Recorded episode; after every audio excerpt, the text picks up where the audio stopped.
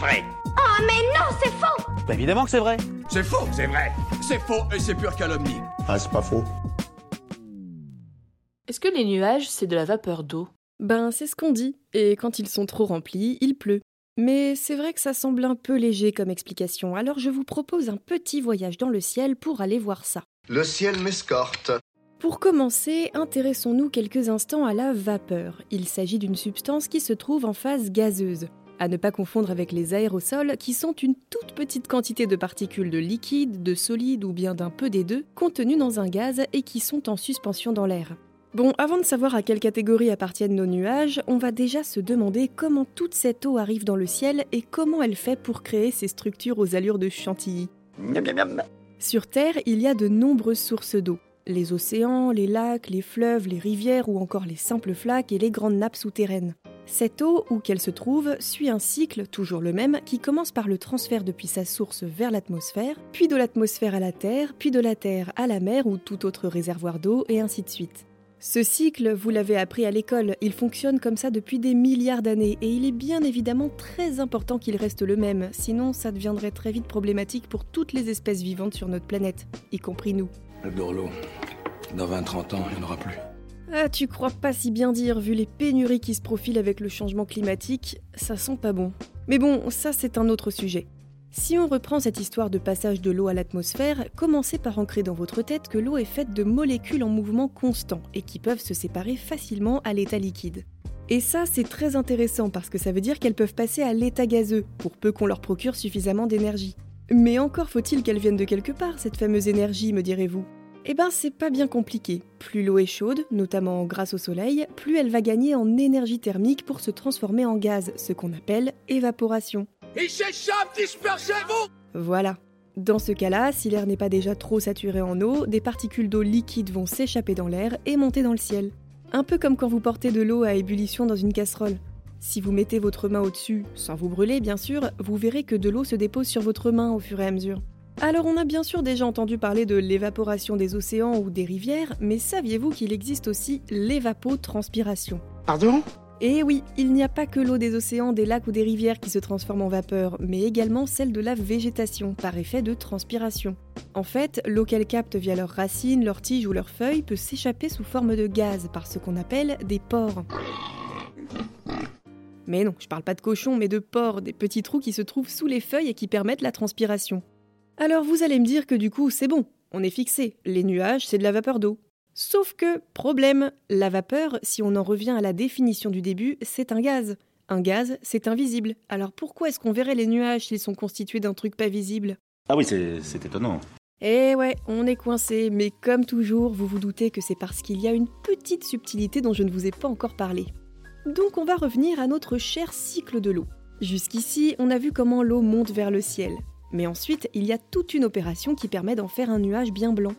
Aussi contre-intuitif que ça puisse paraître, l'air chargé d'eau est moins dense que l'air environnant, donc cet air humide grimpe plus haut dans le ciel, souvent aidé par le vent. Et que se passe-t-il quand on prend de la hauteur? Ouais, c'est bien ce qui me semblait, il fait un peu plus frais et en plus de ça, la pression atmosphérique diminue. Donc l'eau qui s'élevait avec l'air va non seulement monter plus vite, mais elle va également commencer à se condenser et reformer un liquide. Oh, ça s'en va plus, ça. Non, c'est un petit peu tôt quand même, mais ça va venir. L'air dans notre atmosphère est rempli de tout un tas de petites particules de poussière, de sel marin ou encore de terre, bref, d'un peu tout et n'importe quoi. Et ce tout et n'importe quoi, c'est ce qu'on appelle en l'occurrence noyaux de condensation, qui vont servir à la fabrication des nuages. Les particules de vapeur d'eau vont s'y agglomérer petit à petit, au même titre qu'elles peuvent s'agglomérer sur des feuilles ou sur l'herbe pour former de la rosée. Dans le cas qui nous intéresse, la vapeur d'eau finit par se condenser en gouttelettes ou en cristaux de glace, et c'est là qu'apparaît notre nuage. C'est rien, c'est qu'un petit nuage. Eh ben, n'empêche qu'on a répondu à notre question. Mais tiens, d'ailleurs, on parlait de la pluie tout à l'heure. Comment ça se fait que cette eau redevenue liquide pour former des nuages bien visibles ne tombe pas directement en pluie, en neige ou en grêle à cause de la gravité et tout ça? Eh ben, vous vous rappelez de nos fameuses particules de tout et n'importe quoi Je suis sûre que vous en avez même déjà vu dans un rayon de soleil. Ah ben peut-être, mais je pourrais pas vous dire ça. Mais si, on les voit flotter et faire leur vie tranquillement en suspension dans les airs. Ces particules de poussière sont certes solides, mais elles sont tellement minuscules qu'elles restent comme ça, à se promener dans l'air au gré du vent. Elles peuvent entrer en collision avec leurs voisines et voyager ensemble, après tout, plus on est de fous, plus on rit, et quand elles deviennent un peu trop nombreuses, elles finissent par tomber au sol. Ben, C'est exactement le même phénomène avec les nuages.